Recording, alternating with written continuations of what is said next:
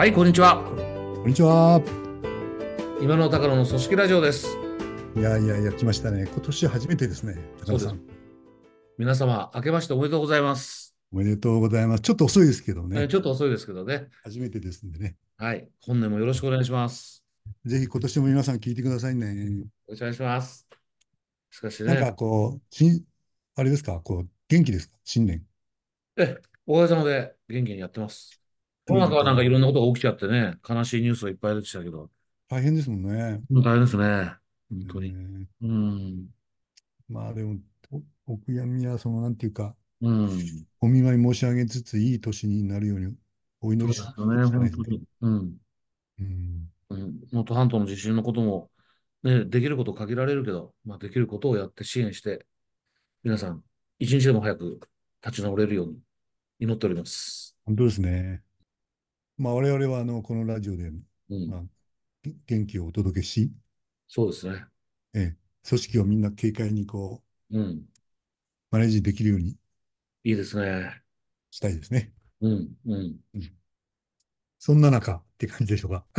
そうですね。そんな中、おそらく今野さんはもう暮れから正月にかけて、いやね、ええあの、ちょっとね、うん、まあ、身近でありつつ、ささやかな話題なんですけど、はいはいはい。ちうん感動したことがあってね、うんうんうん。うん。歯医者に行き始めたんですよ。は、歯医者さん？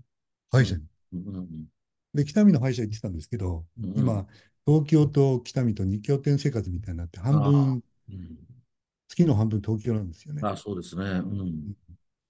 なんでこれよく考えたら、うん東京でいい歯医者さんがいたらね、うんうん。それでも同じことだな、これと思って、ああ、なるほど、なるほど。うん。うん、そしたら、あの、すごいね、あの、出会いってあるもんだなと思うんですけうんどね。うんうん僕が常宿にしているホテルの地下に、うん。うん。新しい歯医者さんができたんです、12月から。へえ。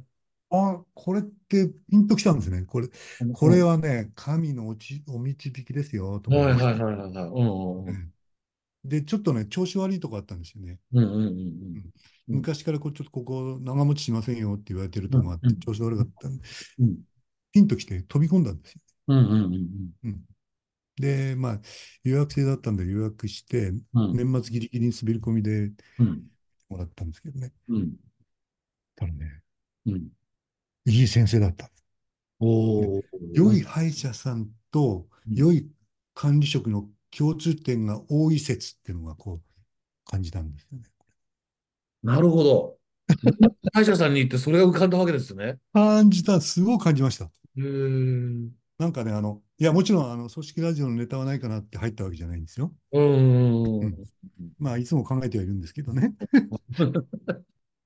まずね、うん僕ちょっとね、こういう歯医者さん初めて会ったなと思ったんですけど、うんうん行ってうん、で、どうされましたか？ってんで、いうや、んちょっとこういうふうに、こう、塩梅悪いんですが、ちょっと、でも長期的に考えようと思いましてって言うんったら、なるほど、あそうですか。で、いつ頃までどんな状態にされたら嬉しいですか？って聞かれたんですよ。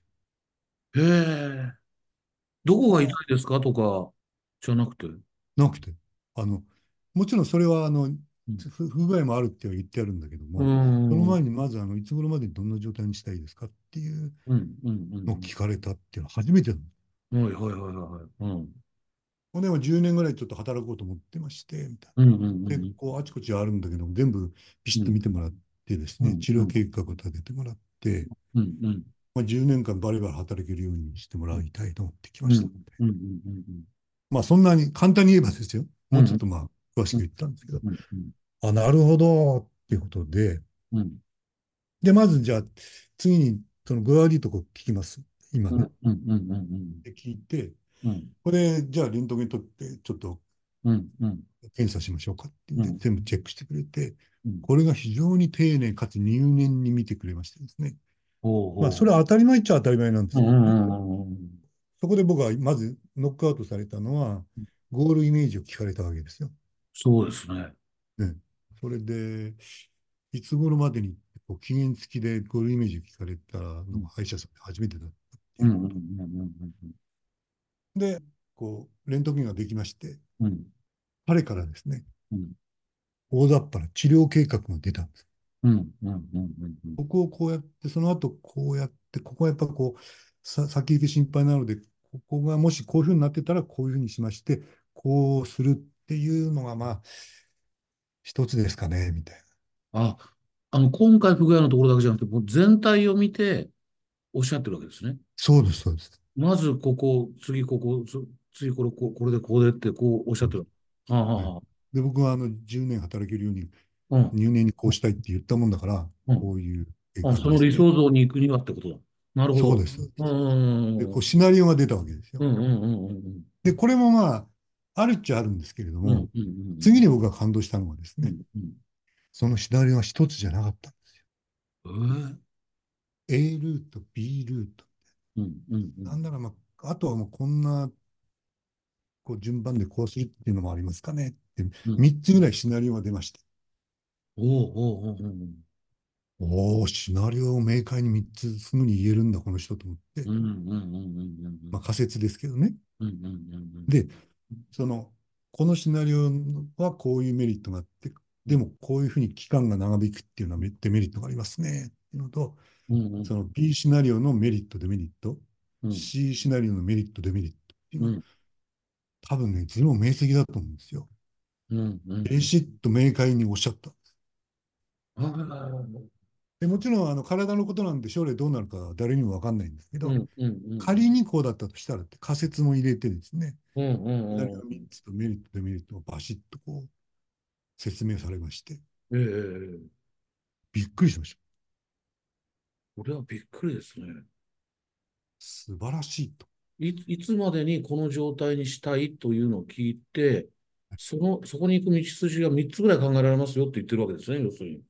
そうです。この、ああ、こう、あの、程度問題で、ちょっと将来こうダメになるかもしれないっていうのうん、とか、うん、うん、あの、ちょっとこう、かなり長引いてる、うん、あの入れてからな長期間経ったうん。インプラントみたいなのがあって、はいはいはい。ああ、こういろいろヒアリングしてくれてね、うん、うん、うん、で、検査も入念だったので、うん、僕の口の中を熟知してくれたわけですよね。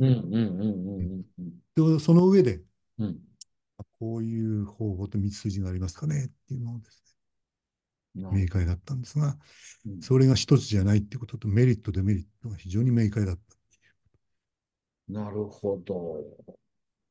これね、感動しました。これすごいな。うん。おびただしい件数の歯医者さんに行ってるんですけどね、うん、僕。すごい遺伝なんでしょうね、きっと。うん。うん、親も歯悪いんですけど、兄弟5人いるんですが、みんな歯悪いんですよ。みんな苦労してるんですけどね。うん、うん、だから、何件行ったか数えてませんけど、うん、こういう、その、最終的にどうしたいかって聞かれたこともなければですね、うん、しシナリオ、これしかないみたいな歯医者さん多かったんですけどね、このうん、うん。シナリオが3つぐらい出てきて、メリット、デメリット、こう、きちんとプレゼンされたと初めてだったんですよ。へえ。で、その3案のうちどれでいきますか？ってこう言われるわけですか？まあそうです。あの、どれか選んでくださいって、こう丸投げされるわけじゃないんですけれども、うん、先生としてはこええ、れがいいと思うけどと。こうどうですかねみたいなうことを言われて、ん、うん。で、こうだとしたらどうでしょうかねっていうと、またこう、やりとりはもちろんああ、うん、うん、うん。対話してくれました。だ治療計画を立てるにあたって、患者さん本人とその歯科医師さんが、なんていうかこう、しっかり話し合って、こう、コンセンサス、話し合った結果、その治療計画が出来上がってくるってことですね。あそうです、そうです。お互い納得性高いですよね、これ。あ、よかったですね。僕、こんな安心感を何件も歯医者うん、さんに通った経験うん、の中で、うん、あと10年僕は頑張ろうと思ってるんですが、うん。偶然飛び込んだですね、えー、歯医者様ですごえく今だから幸せな気持ちになってる。ー、いや、でもね、常宿の1階に12月にできた、開院したばっかり、もう運命的出会いですね、これ。運命的ですね。もちろん、あの、この、まあ、腕ですかね。うんうんうん。うんうんうん、歯医者さんですから、そうん。の、スキルがね。ココミュニケーションスキルがあればいいってもんじゃないので、うんうんうんうん。うん、で、まあ、あまり詳しいこと言ってもあれなんですけど、うん具合悪いところが、まあレントゲンの結果、これはもうダメですねと。うんうんうんそれははっきり言ってくれるんですね。うんうんうんそれは前の歯医者でも、前の歯医者でも言われてたのを僕はこう、そのまま野放しにして来てる歯だ歯だったんですよ。うんうんうんで、そんなに東京に何度も来れないでしょうから、うんもし決断できるんでしたら今日抜歯しましょうって言われて、お抜歯したんですよ。おあ、抜いた。うん、そのそれはうん、とりあえず抜いちゃいましょうっていうんじゃないんですね。この、そのシナリオの一環だなるほど。うん。で抜いたんですけど、うんうん。ものすごい腕が良かったです。あら。あら。まあ、これがあの組織ラジオのネタでいいんですかっていう空気が流れているかもしれませんね。これはね いやいやいやいやいや。これをもういかにその管理職のマネジメント、あり方、マネジメントとつなげるかだろうなと思って聞いてらっしゃると。でももう見えますね、それはね。それでね、うん。一方的なねアウトプットで恐縮なんですけど、ええうん。それ年末だった。はいはいはい。うん。それで縫ったんですね。はい。抜いた後。ううん。歯茎を早くこのうん。清潔にね、いい状態にする薬があって、それを埋め込んで縫ったんですよ。うんうんうんで、1週間後にそれを抜歯、糸を抜かないと、うんまあ、衛生上良くない。こういうことになってるんですが、特に1週間後に来れないわけです。で、これどうしたらいいかって話になったんですけど、もう抜抜いちゃってますからね。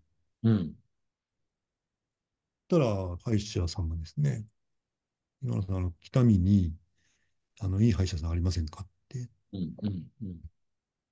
聞かれまして、うんえ、それどういうことですかって。いや、そこで抜歯してもらいましょうってことになって、はいはい。糸を抜く方のバッシュね。抜く方の。うんうんうんうんうんほんで、いや、そういうことできるんですかいや、多分やってくれると思いますよって言うんで、でなんか言い方ありますけど、こうこうこういうふうに説明されたらいいと思います。説明の仕方もコンセプトに教えてくれまして、うんはいなんと僕の北見の自宅のマンションの1階が歯医者さんなんですよ。そうなんですか。はいはいはい。しかもこれがあのマンション、ビルを持っているオーナーさんでして、あ、大家さん。大家さん、う。ん。いつも親しくしてるんですね。ええええこれも何か天のお導きだと思いまして、うんうん。先生の教わった通りですね。うん、帰ってこう説明して。うん、で糸を抜くだけなんですが、やってくれるんでしょうかうん。わかりました、いいです、いいですって、それはお困りでしょうねって言うんで、うん。いい先生に巡り合いましたねって言われて、おー。東京のね、歯医者さんがね、うんうんうん。それで行ったり来たりするんですねって、今今後とも何かあったら行ってきてくださいって言ってくださって、あ北見長さんもそう言ってくださって。はい。こう協力的だった。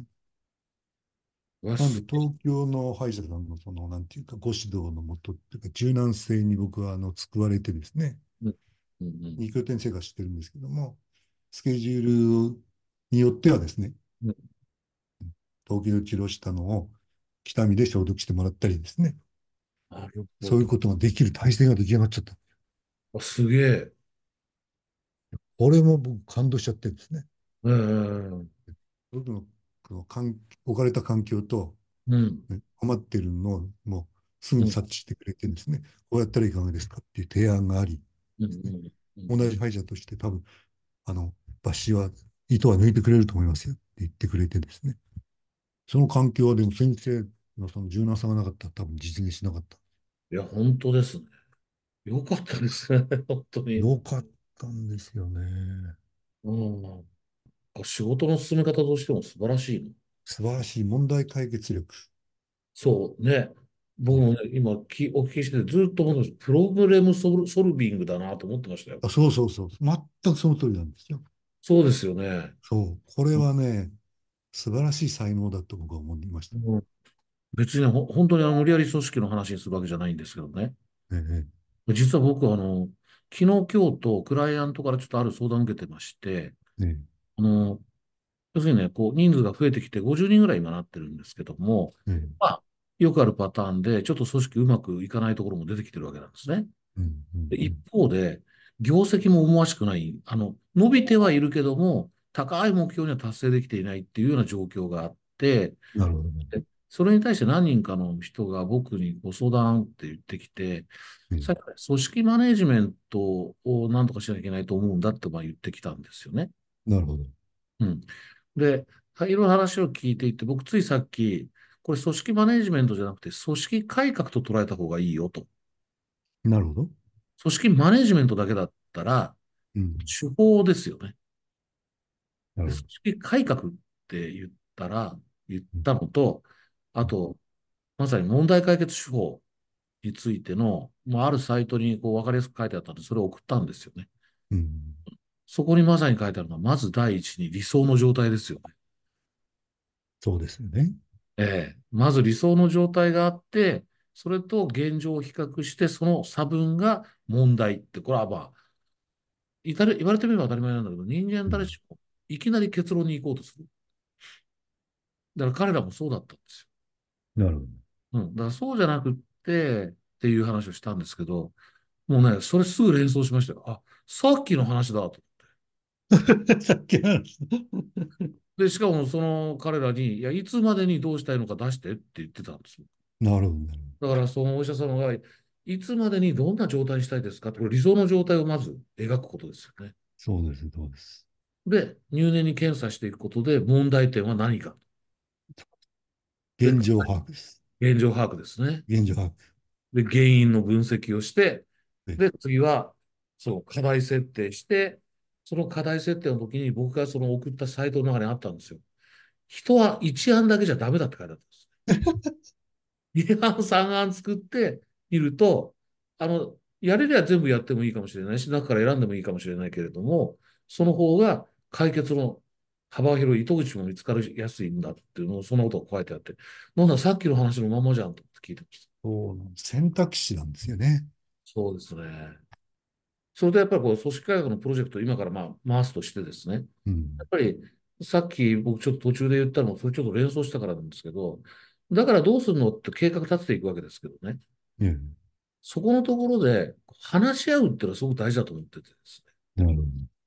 誰か一人が計画を決めて、もうこれでやれっていうのもありですけど、うん。うん。そこでこう、共通の、まあ、コンセンサスを得ていくっていうの大事だよなって思っていた矢先にこの話。いや、本当にその、コンセンサス、対話？あの、対話してくれる歯医者さんが、うん。対話の量が少ない歯医者さんが多いですね。ねうん。多くはあれじゃないですかね。さっき僕ちょっと言ったけど、どこが痛いですか？あ、痛いところ直しましょうって、これ、さっき言ったプログラムソルビングで言ったら理想の状態からスタートしないで、対うん症療法的に何を解決しようかから入っちゃうっていう。そうですね。だから人事的なこと、組織的なことを言うとよくあるのは、まず採用。いやいや、その前にみたいなことあるじゃないですか。どうしたそうなんですよね。うん。でね、今日、今日がまさにこの収録の直前がはいはい。2回目だった。あ、なるほど。2回目。あ、今、東京出張ですもんね、今。ズはい。ーム背2回景見ると。うん。目行ったら、うん。あの、先生と目が合ったんですよ。うん。うん。うん。で、それ彼がパパパッと近寄ってきて、うんあの、糸は大丈夫でしたか？って聞き聞いたんですね。おー。糸は大丈夫ですか？って聞いて、え、で、ちゃんとこう、消毒してくれて、うん。で、様子を見てですね、で、今後こう、こう、こういうふうにしていくってこう、こういうことでよろしかったでしょうか？っていうんでですね、うん治療計画をもう一回確認してくれた。ああ。これもね、もう一回確認してくれるっていう、この丁寧さっていうのが、あの、あんまり今まで味わってなかったので、非うん。常にこう、心打たれました。いや、それもあれですね。管理職に戻すと、うん仕事を任せる基本みたいな話ですね。ね。あの、北見のお医者様に任せた、任せて、丸投げで任せっぱなしじゃなくて、それがやっぱ気になってるわけですよね。そうなんです、そうなん顔です。見た瞬間にどうでしたかっていうのが出るっていうのは、出るっていうのは。大丈夫かな？どうだったかな？ってこう、任せたけれども気になる状態。自分がやっぱり責任を持ってるから、当事者意識があるからですよ、こそうだと思うんですね。僕2回目ですからね。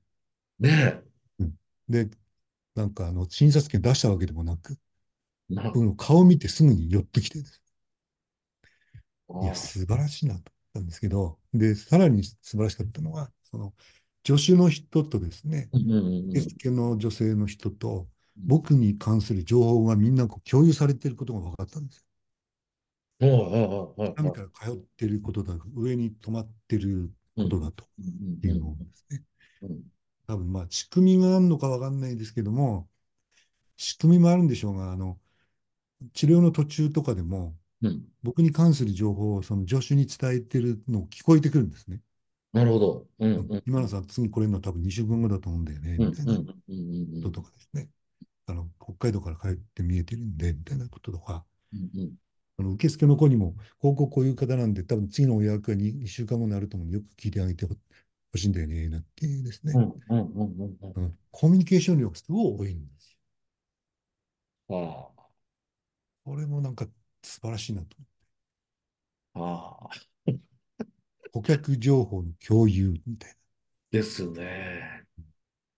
顧客情報の共有であり、あの、これもその、クライアントに話したことなんですけど、リーダーがね、やっぱりこう、あの、ちゃんと目的と背景を伝えることが大事だっていう話をさっきしてたんですよ。なるほど。社長の言うことはね、社長は自分は分かってるつもりで言ってるんだと思うけど、下に伝わってないって言うんですよね、みんなが。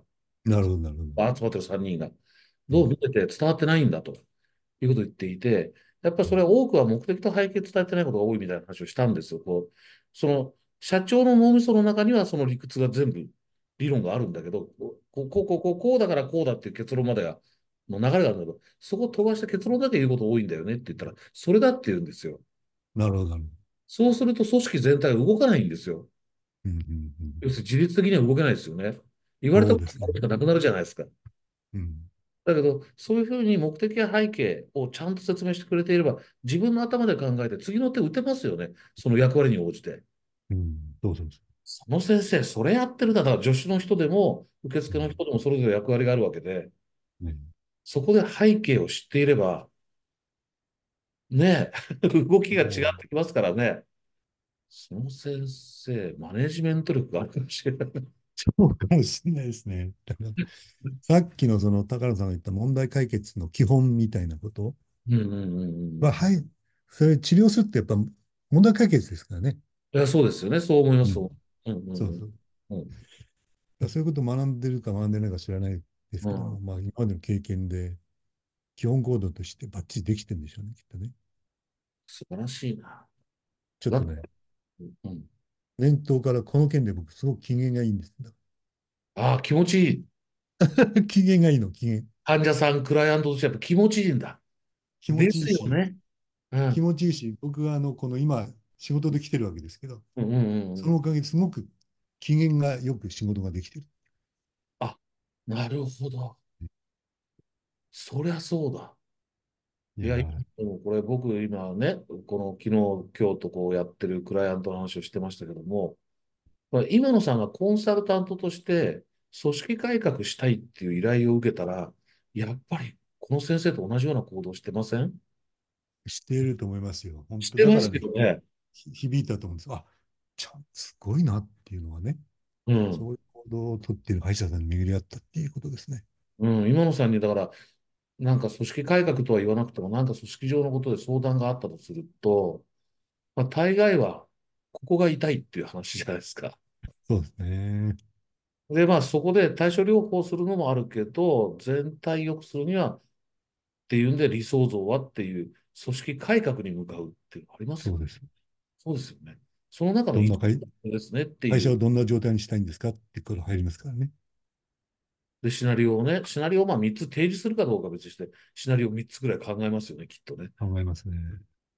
そう、理想像。もう、そうですね。理想像、現状、そのギャップが問題。問題を特定したら、そ、それを課題化する。課題化して具体的解決策へという流れですね。で、さっきのその、神の歯医者さんとの連携みたいなこともね、僕もやっぱ、あの、コンサルしていくときに、うん。自分が不得意な分野って、やっぱりその専門のコンサルと連携しますよね。ああ、そうですね。もうだって会計っていう話になったらね、ちょっと僕も、あの、知識なくはないけど、あ、そうです、そうです、そうそうそうそうそう。うん。そしたらそっちのプロと組んでって、だから、管理会計の仕組みを一緒に手直ししたいっていう場合はね、うん。組みますし、それも見事につながりますあったですね。ね。でもさっきの高野さんのクライアントさんのうんストーリーとも合致してて、それも面白いですね。いや、そこは、じゃあ、今日これ聞いてて、ずっとそれが頭をよぎってて、あれ？さっき僕があのメールしたことだぞ、それとか、なんか、いやー、でした。意外や意外。いや、正月明けて、こういう話題でね、まあ、確かに、組織ラジオになるのかとかって 懸念はあったけれども、まあ、組織っていうか、マネジメント、あるいはひょっとすると組織改革の根幹もこういうことかもしれませんよね。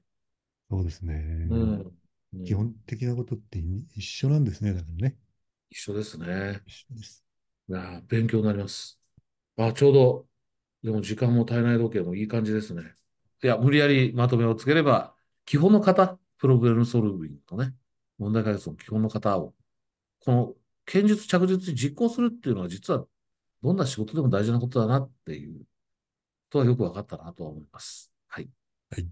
それでは今日はこの辺でお別れしたいと思います。皆様、来週もよろしくお願いします。ありがとうございました。ありがとうございました。